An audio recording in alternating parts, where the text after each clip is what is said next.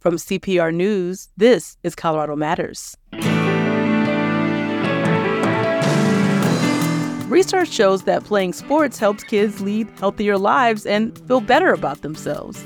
But access can be tough, especially for those from under resourced communities.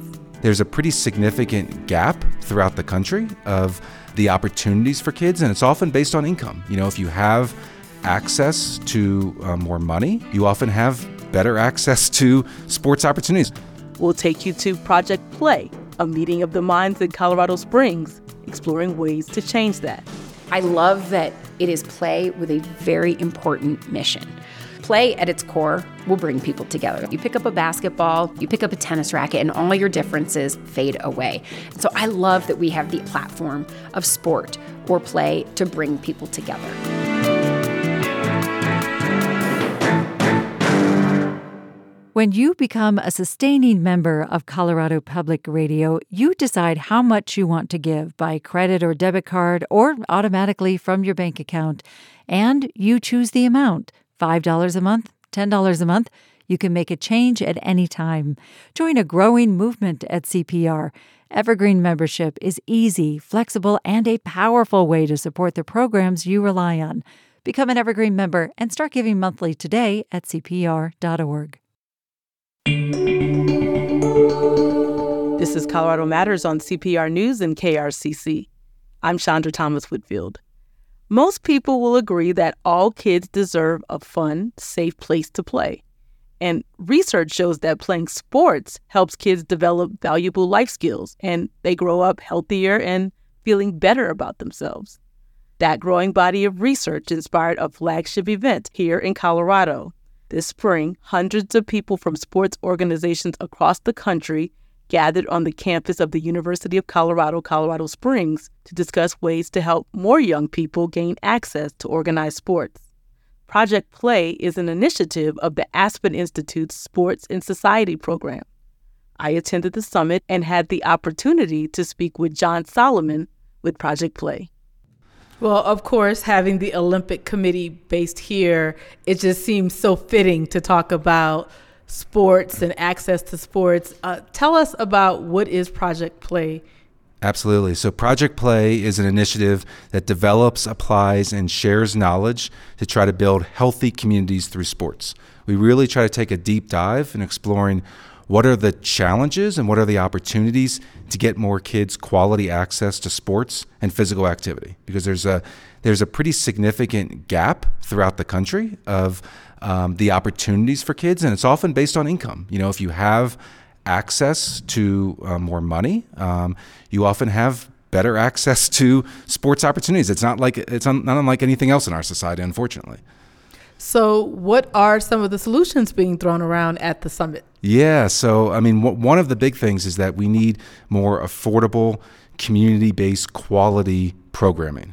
Mm. So, hmm. what's happened in the past, it's about 20 years or so, is that there's really been a big divide um, between the haves and have nots, and it's based in large part of more families playing travel sports, which in and of itself isn't necessarily anything wrong with it. There are a lot of families who enjoy it. It's a great opportunity, but it's really expensive. Um, and Definitely. it ta- takes a lot of time for families um, to participate. And if you're a family that doesn't have transportation or doesn't have a lot of money, how do you get your kids to all these practices and games? How do you afford to, to have quality access for them to be able to play? So we really believe that the local parks and rec leagues, the community based leagues, need to be built up even more. Well, I can totally relate. I have a cousin who is in competitive cheerleading, and their last trip was to Orlando. And you know, Orlando, it's a fun town, but it's an expensive town. There's Disney, you know, you have to get a hotel, you have to eat. It is a money issue for a lot of people. What can we do about that? Yeah, I mean, one thing is just first acknowledging it, right, uh, uh, that, and understanding and talking about it. That's an issue. And I think we've gotten more traction in that publicly here in recent years. That people understand this is a real issue. Um, but the problem is you, you need to look outside your own lens. Like if you're a parent in your family, that while yes, playing travel sports may be good for you, it may not necessarily be good for the collective whole, and it may actually not even be good for your child. Um, there's a lot of research showing that um, specializing in one sport at an early age, which is often what travel sports becomes, picking one sport, playing it year round. There's research showing it can lead to overuse injuries and it can lead to burnout. And the average child ends up quitting sports by about age 11, and it's because it just stopped being fun. And that's one of the biggest reasons why. The number one strategy we have at Project Play is ask kids what they want. It's Hmm. their sports experience. It's not our sports experience as adults. We've we've had our time, we've enjoyed it, but it's their experience. And unfortunately, a lot of coaches and parents and sports administrators don't actually think about the kids and their experience and what they actually want. And when we survey kids across the country, the number one reason they say they want to play sports is to have fun and to be with friends. It's not winning, it's not chasing the scholarships. Those can be byproducts of it. Again, there's nothing wrong with being competitive, and there are certain kids who really like it. It's when we are creating an environment that is not developmentally appropriate, you know, for their skills, when we're treating kids as mini professionals uh, as opposed to let's let them play and enjoy themselves and enjoy all the benefits that come from being physically active. Well, of course, this event brings together people from all over the country talking about these issues. But are there some issues that you have heard about that are very specific or prevalent in Colorado? In Colorado, I mean, it, you, you hear some of the same issues that the haves versus have-nots and the divide um, between what access you have and what access you don't have to sports. Um, there's one cool initiative, um, and that's uh, but it's a Colorado-based hockey league, and hockey is a very wealthy sport, a very expensive sport because you got to pay for ice time, you've got to pay for equipment, um, and also traditionally is a very white sport. It just it just is. There are some sports that are that are more white, and and hockey is one of them. And there's this um, leader, he's a former hockey player. He's actually from, um, used to play college hockey in Alabama, and he's created free hockey for kids. And it's out in the middle of a rural area in Colorado. I apologize. I'll have to look that up. but he, uh, it, and it's particularly for black and brown kids um, who can't afford it. And it's just this opportunity to go out outdoor ice as well. So it's not even an, an indoor rink. And they play and they and play games and they practice. So you bring all these people here. What is the overall goal? What do you hope comes out of this summit? Yeah, well, we hope we inspire people, inspire them to take back ideas and solutions about how do we grow physical activity and sports participation.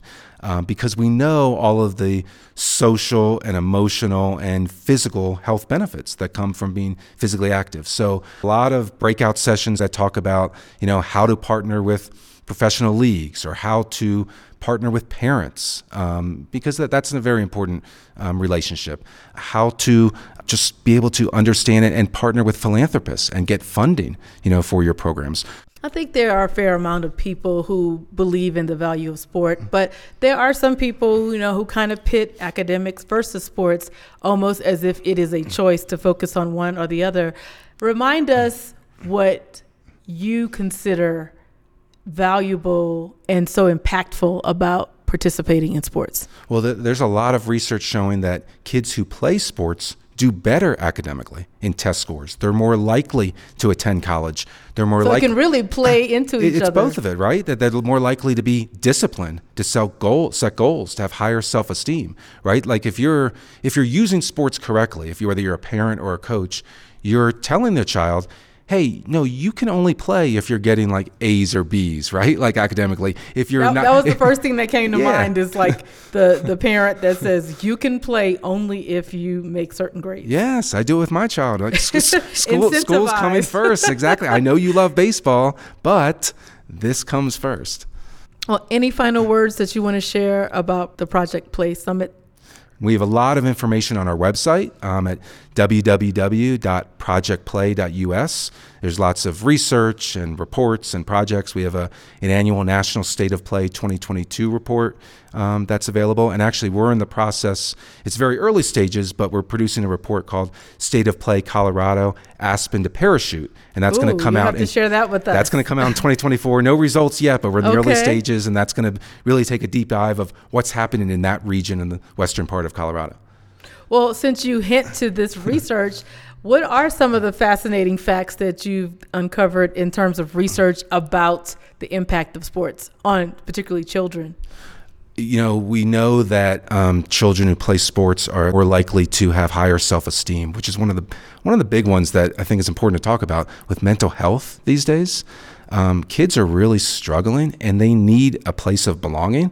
They need a place of a team where they can be themselves. Mm. Um, but it's really important, I think, to also say that just because you play sports doesn't mean in and of itself you're going to get all these benefits that we're talking about. It's how sports is still delivered to that child, mm-hmm. right? That it has to be a positive experience. It has to be with the child's interests and goals in mind. Mm-hmm. Um, because sports in and of itself, it's like anything else. You can have a great coach, you can have a bad coach and the coach often is the big difference of well, whether that experience is good or bad. Speaking of that, uh, my sons uh, love sports. They're very well rounded, and they probably would play every sport if they could. But they've done quite a bit. But their favorite is football, and uh, you know I'm kind of new to the whole sports mom thing, and there were a couple of times we played another team, and the coach was so negative.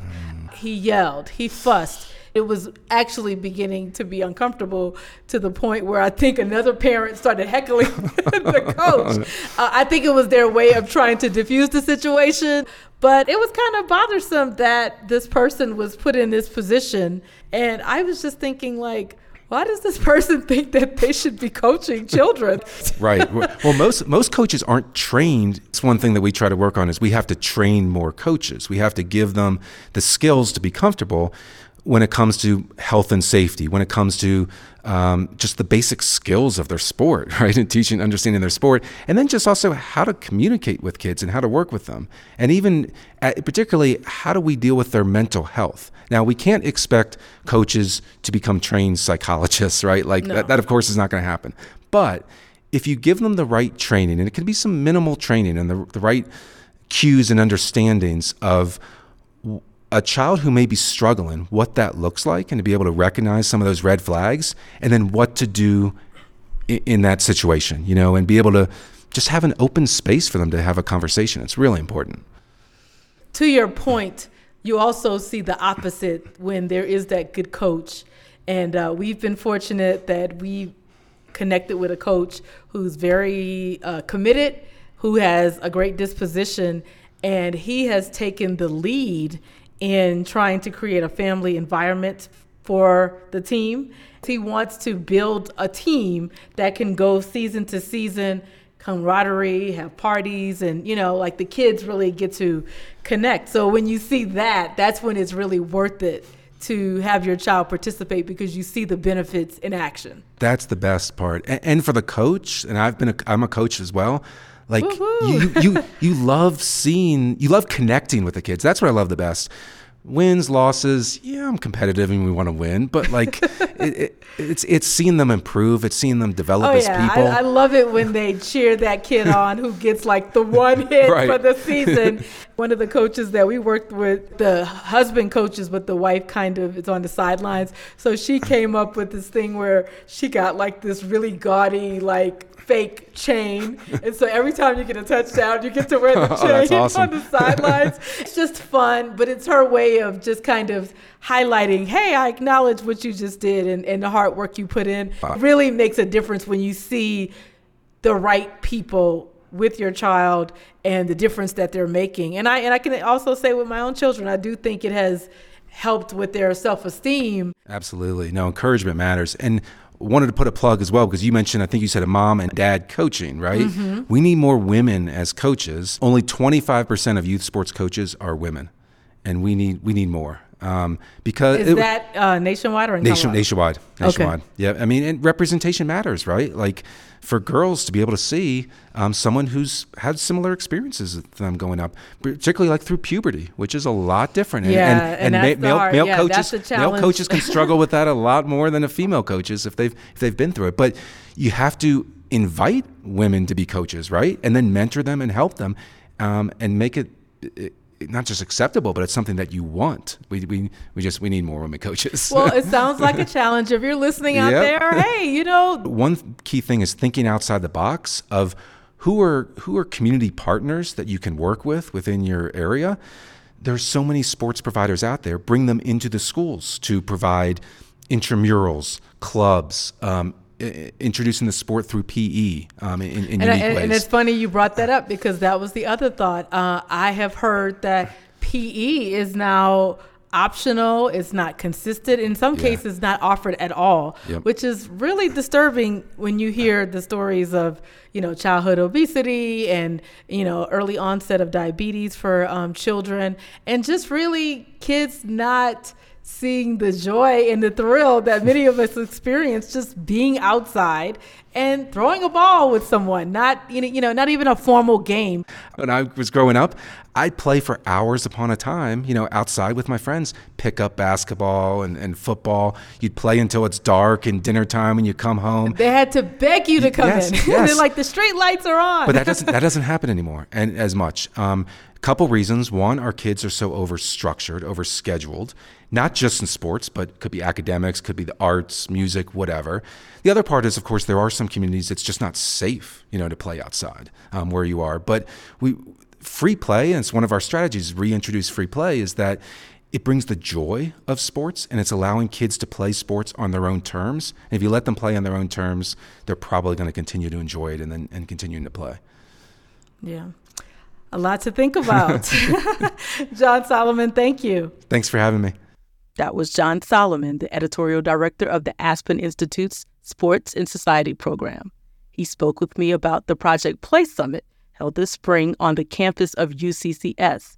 Its mission is to bring together sports organizations from across the country to explore ways to increase access to youth sports, especially among those from underserved communities.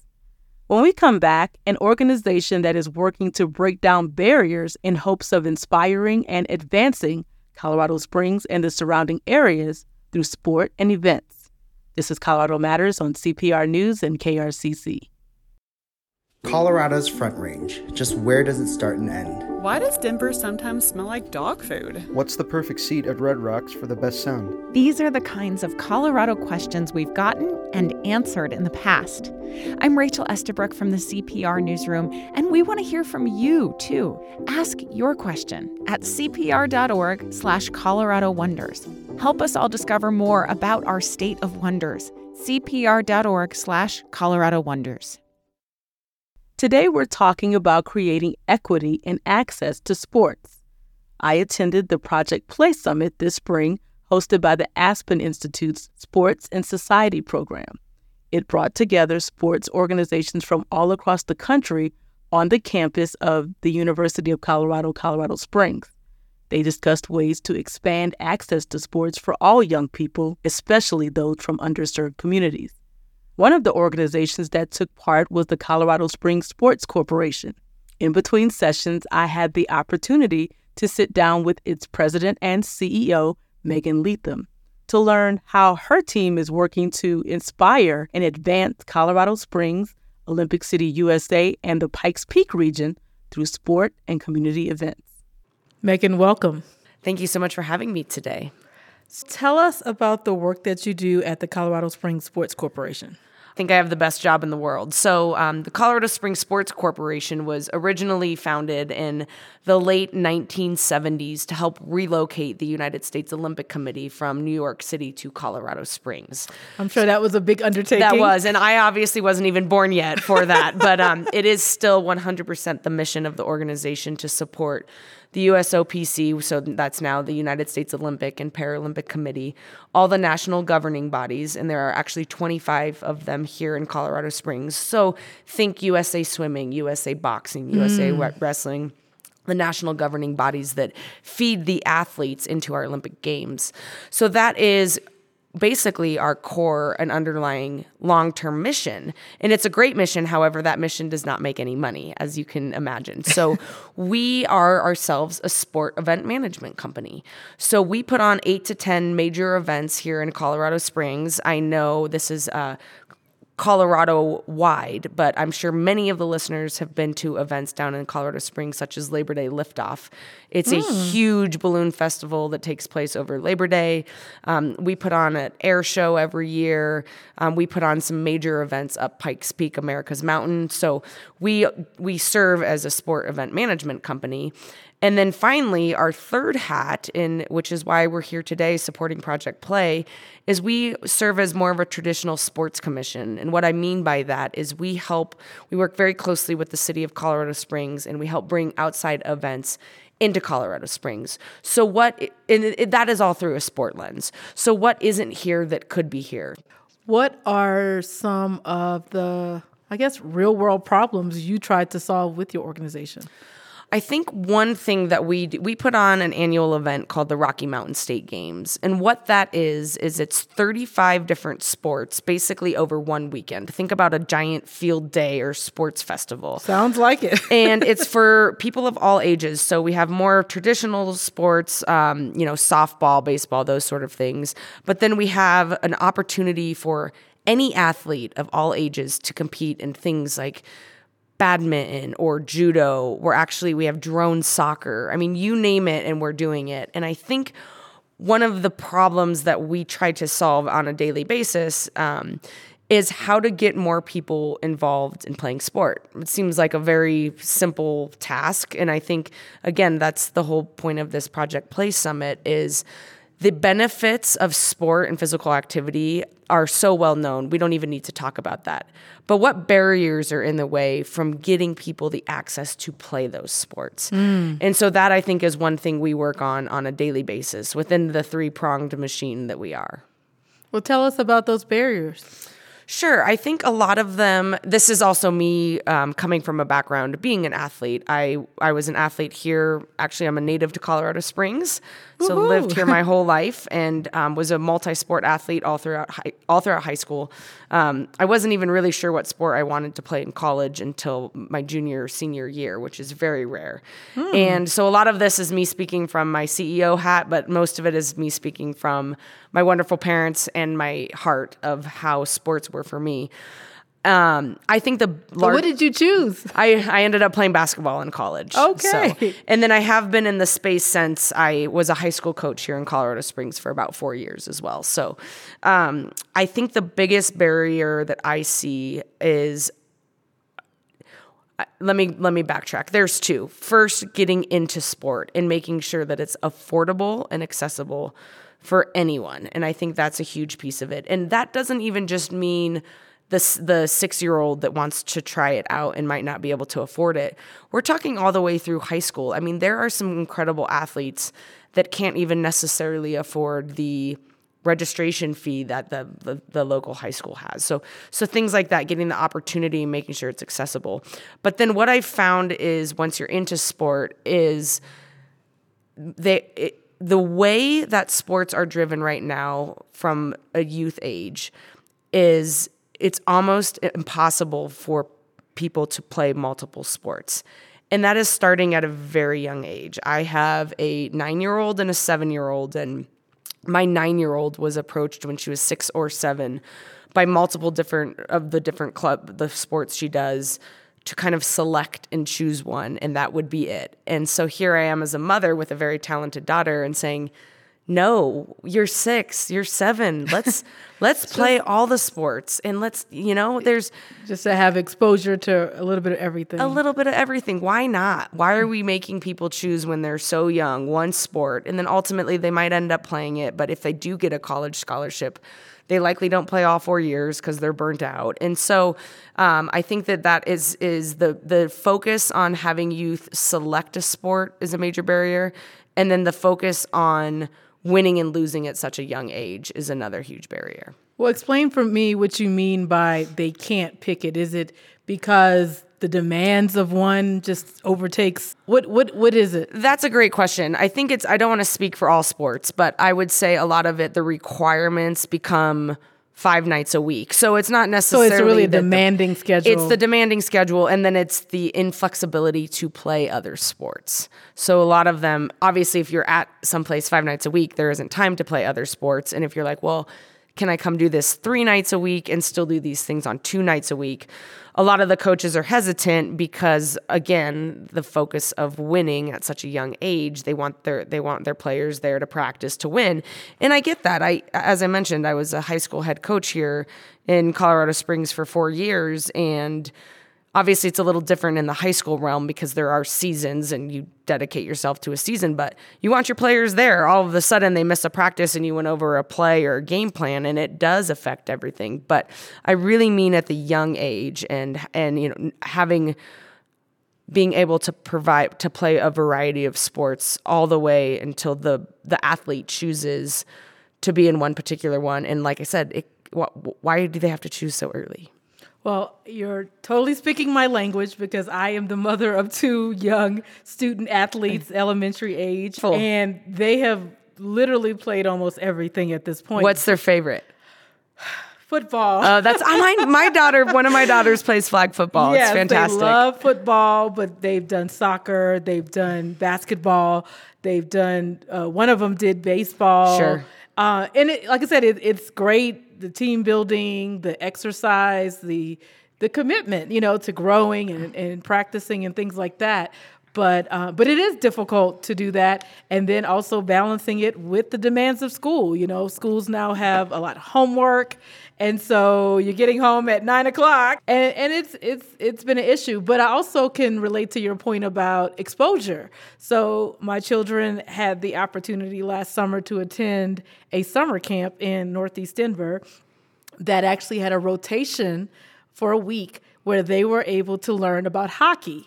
And I'm from the South. We did not play yeah, hockey sure. in New Orleans, where I grew up. Uh, there was no snow. It was not cold. We did, it's just not part of the, the culture. But I was so excited to see them get exposed to it. I've only seen hockey on TV. Absolutely. And um, it was a great program with DU, and they got to learn. They got gear, and then at the end of the week, that after they had you know gone every day, they were able to play a game, and they took pictures. It was a beautiful experience, and they still want to do that. But it's like, when could they possibly do that when they're in football right. and then they're in right. academic things and they have after school, and it, it is definitely a challenge. So, how do we address those issues?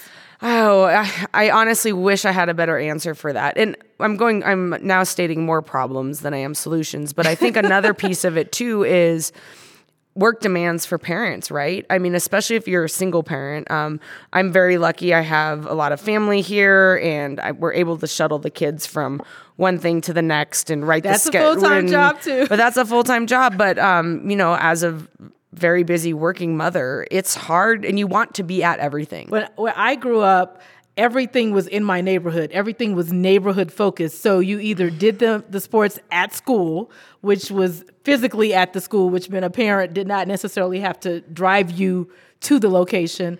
But now I've noticed, at least since I've been in Denver, the game is over here. And it's right. 5 right. p.m. on like sure. a Wednesday, and I have to go through traffic to get to this location that is in many cases nowhere near where I live. Right. Then they're in like playoffs and stuff, and then right. they change and the, they, schedule change the venue to, and the like, schedule and exactly. So yeah. so I'm just wondering, are is there a way to really address this, or is this just kind of you know the nature of the beast, as they say? I think it's twofold. So uh, one one solution I've at least thought of and and is really relevant here in Colorado Springs is that facility sort of act it, it's it, be, it does become something when there are limited facilities and they're not close to where people live. I know a huge void in colorado springs we are lacking a major indoor sport event center.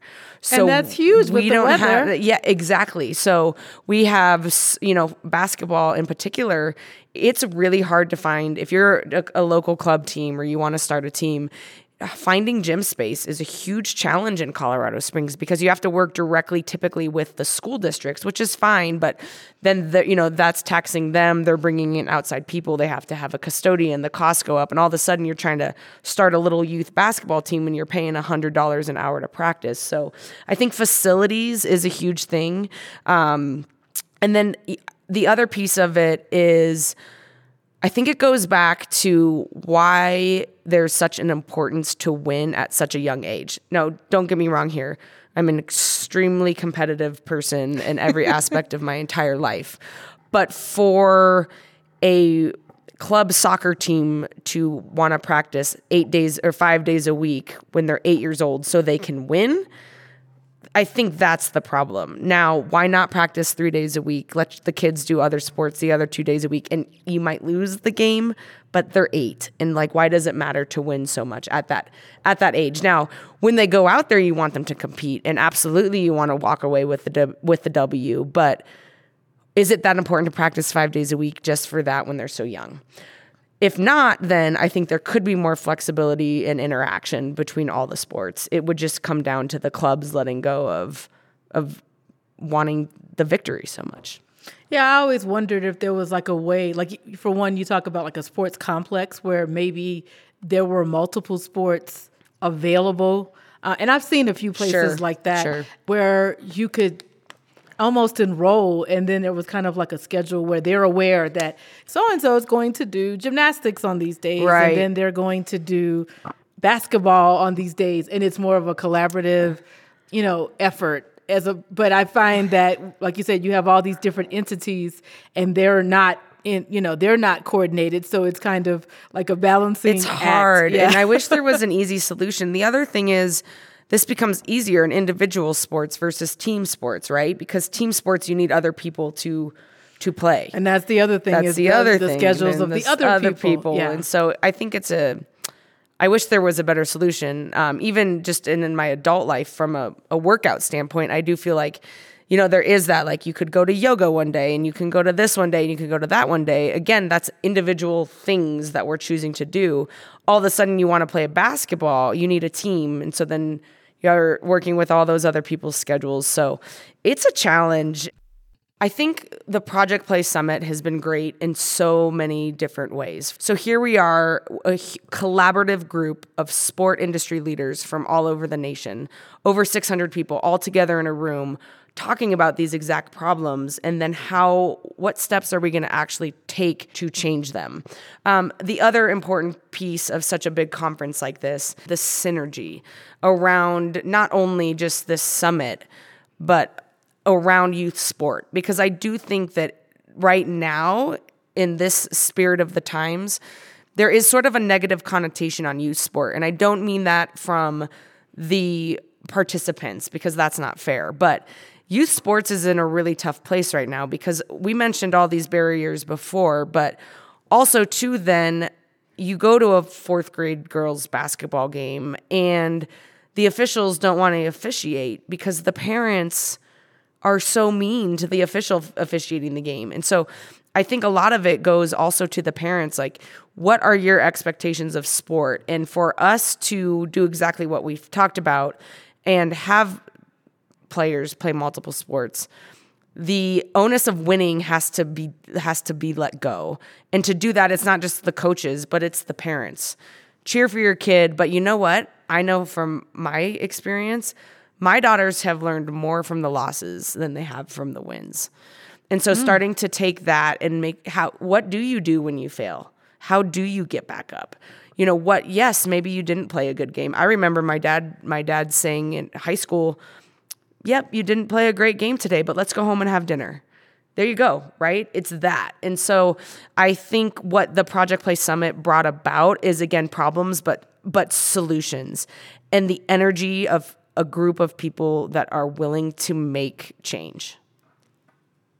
Well, you described the problem with parents. What should parents be doing? Celebrating the fact that their kids are playing sports. And I think it's that simple. And I think it's period. But not necessarily emphasizing winning, losing, and that type of thing. Exactly. And I again, I'm a completely competitive person and when when my kids compete, I I want them to win. And it, that can be in your heart and you can talk to your kids about that. Go out there, try your absolute hardest, but it's not yelling at the official for not making a traveling call on some to some random stranger's kid just so your daughter can win. You're lucky your kid is playing sports. And if they are trying their absolute best, that right there is the win. And if they're being a good teammate, that's the other piece of it that I've found most important. Um, you know, I don't care if we win a basketball game if my daughter scores 20 points when she didn't pass the ball, right? That's not what it's about. Sports are way beyond the outcome of that particular game. And I think the parents have to be the ones to make the kids understand that. We were cleaning up this weekend the ah. boys' room, and came across all their medals, and a lot of them are participation medals. And some people, you know, I would say maybe on the old school yeah. level, they they push back on that. So I'm actually on the old school side, and I don't think everyone deserves a participation medal. I think the parents need so to. So you're support. kind of like in the middle. I'm like, in the middle. Don't focus on winning, but don't just say, "Hey, you showed up. You showed up." Yay. Right? Is your you? I think you can focus on the the good that is your your son or daughter is playing sports, period. Then from there, it's the life lessons that you choose to shape as a parent. So I do think that everyone should try to win once they're once they're out there. That's that's sport, right? That's the competitive drive you have in you. But are you trying your absolute hardest? I think is a huge thing. And so I would be ha- if my daughter got fourth place and didn't get a medal. That's going to be a really hard conversation that I have with with her on the re- the drive home but at the same time, what happens when you are applying for a job later in life and you don't get the job? These are less, this is the most important piece of sport is the lessons that you learn inside the lines transfer to real life. And I think that that's the most important piece. You know, Colorado Springs has been great. In fact, we've become Olympic City, USA over Mayor Suthers' tenure. And one piece of that has been through funding from quite a few different foundations, a lot of sports became park and rec sports became free here in Colorado Springs for kids. Specifically, it started with soccer. And hmm. it has been a phenomenal program. And now it's even stretched to baseball. And so I think Colorado Springs, from that standpoint, is ahead of the curve. One of the exciting things about the program is what we've seen is participation has gone up, which makes sense, but a lot of the participants are choosing not to choose the free program and save those scholarships for other students. One of the coolest things that we've seen is participation has just gone way up.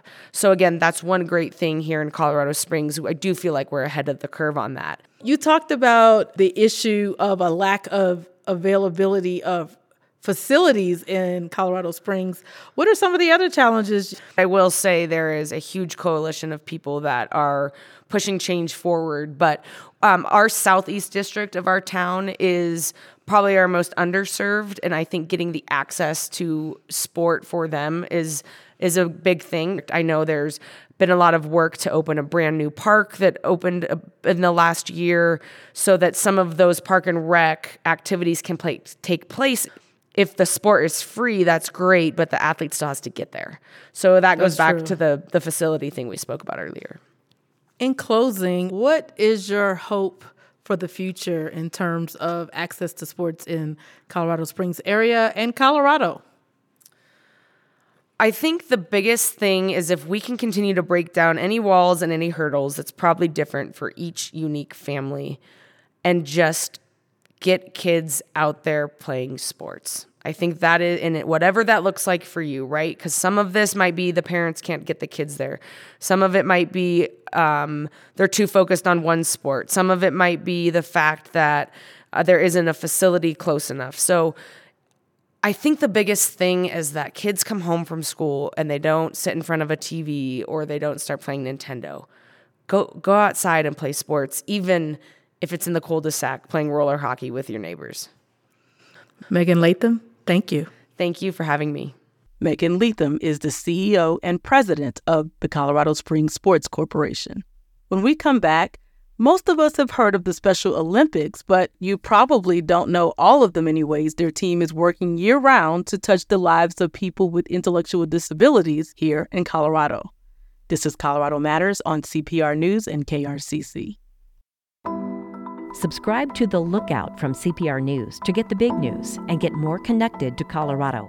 The Lookout newsletter is delivered to your inbox with the big stories from across Colorado every morning. Subscribe to The Lookout now at CPR.org.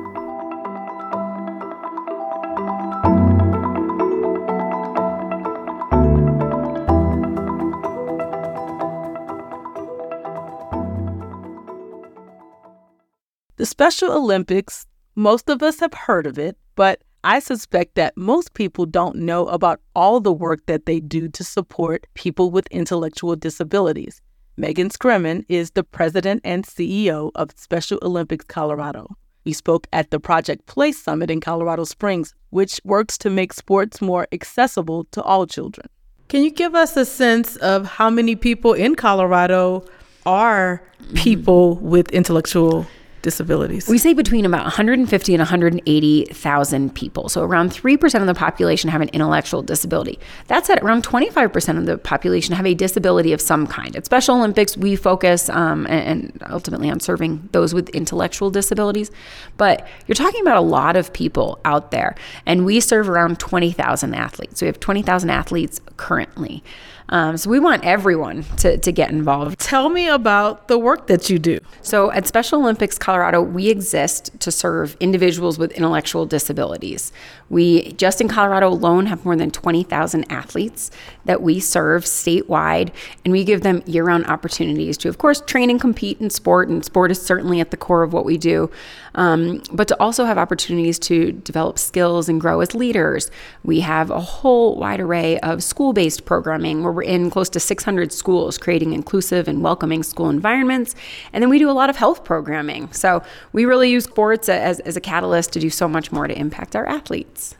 Most people, we've heard of the Special Olympics, yes. but don't quite know how that's mm-hmm. carried out. Can you give us an example of some of the programming? Absolutely. Yes. People 100% know us as a sports organization, which we love and we are. Um, but what I get asked a lot is when are the Special Olympics? So, first and foremost, I would say, and you can ask anybody that works in our office, it is a 365 day a year thing. So, in any given year, we'll have more than 400 opportunities for athletes to train, compete, and participate throughout the year. Um, so, some of those programs I chatted about, one of which is our, our Unified Champion Schools program. Not many people know about it, but it is making a huge impact across our state and really across the country. And that is all about going into schools and making them inclusive and in welcoming spaces and places for people of all abilities. And so we do that through a few different um, programs and strategies within the school. The first, of course, is sports. So we have unified sports. So just like you would see a JV and a varsity team in a high school, we also mm-hmm. have a unified team. And that team is comprised of students with and without intellectual disabilities playing side by side. And an important component or element there is that they're doing so as teammates, not as volunteer to recipient or mentor to mentee, but they're teammates on the same playing field. So unified sports is a one big element of that school-based programming. But we also have inclusive youth leadership programming. That's bringing together students with and without disabilities together as leaders and advocates. And they get to know one another.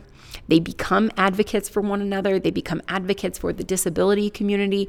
And they do that through a wide variety of ways. But a lot of it is really just having the chance to get to know one another, learn from each other.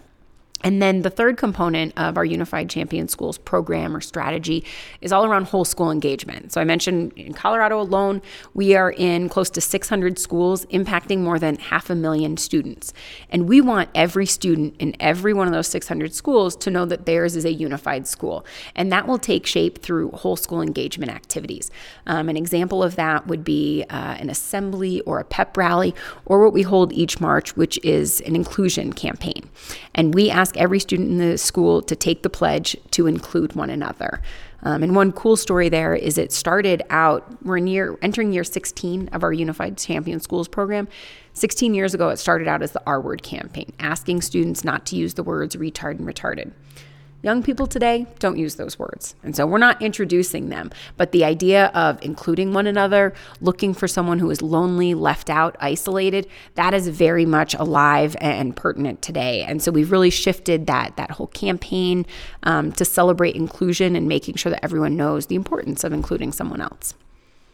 Well, you mentioned inclusivity and integration. It seems like it depends very specifically on where you are, what school district, what specific school. Give us a sense of um, some of the challenges you hear about in terms of people not being so supportive of this approach that you all are taking. Yeah, I mean, there's a lot I could say on that. First of all, I think it depends on the student, it depends on the school, it depends on the, the disability and the community with which they are surrounded, that often lead to a very hard path for kids, especially with disabilities. Um, they're three to four times more likely to be bullied than their typically or neurotypical uh, peers, um, which is a, a, sad, sad thing. And that really was the impetus to start Unified Champion Schools programming or the strategy there. Um, at Special Olympics, we are a sports organization, and we also did not want to stand by and see our athletes who were having a phenomenal experience at Special Olympics have a terrible experience at school or feel really included in part of a team at Special Olympics and yet not be invited to a birthday party for their entire childhood. And so we hmm. wanted to make sure that that didn't happen. And we knew that sports which we're here at this wonderful summit that is celebrating sports, sport has the opportunity to bring people together. So we really wanted to introduce it at the earliest age possible. So our young athletes programming begins at age two in preschools, and it's all around creating awareness, building friendships, building safe spaces, both for kids with disabilities to, to try and fail, to make friends, um, to learn sport in a safe place where they feel like they're not going to be discouraged by it, and also for typically developing students to learn.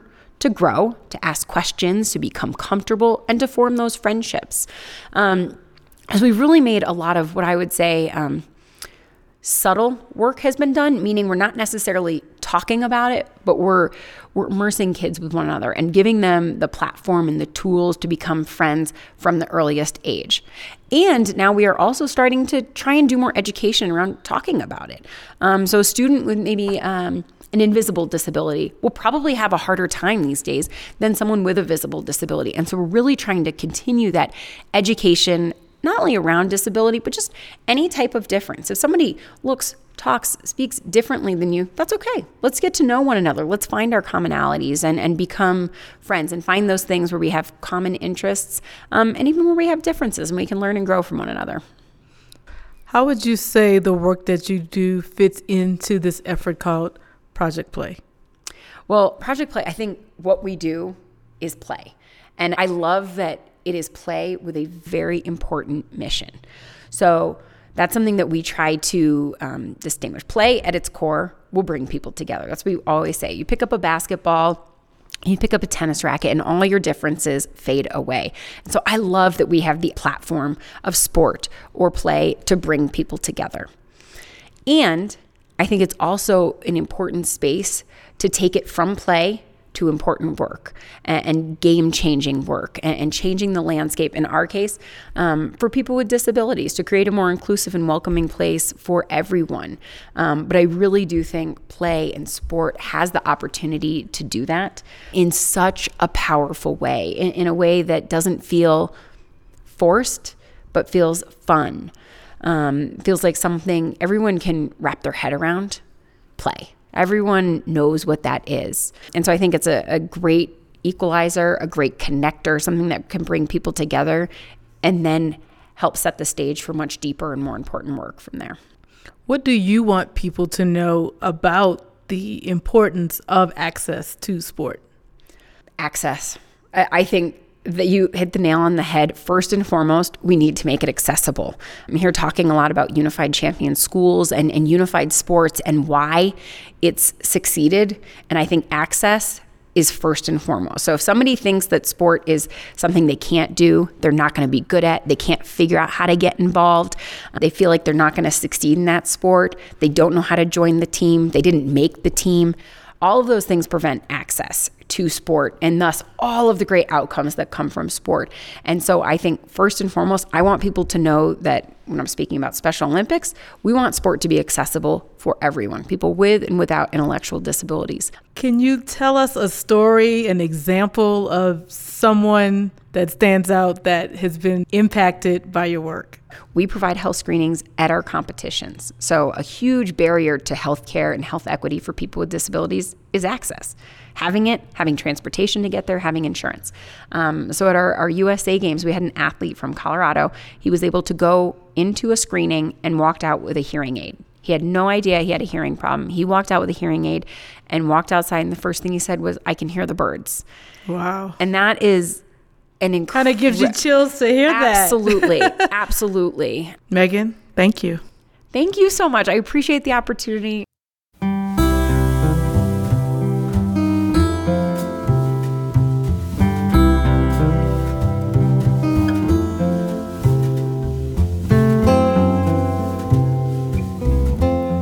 Megan Scremin, President and CEO of Special Olympics Colorado. We spoke during the Project Play Summit held this spring on the UCCS campus.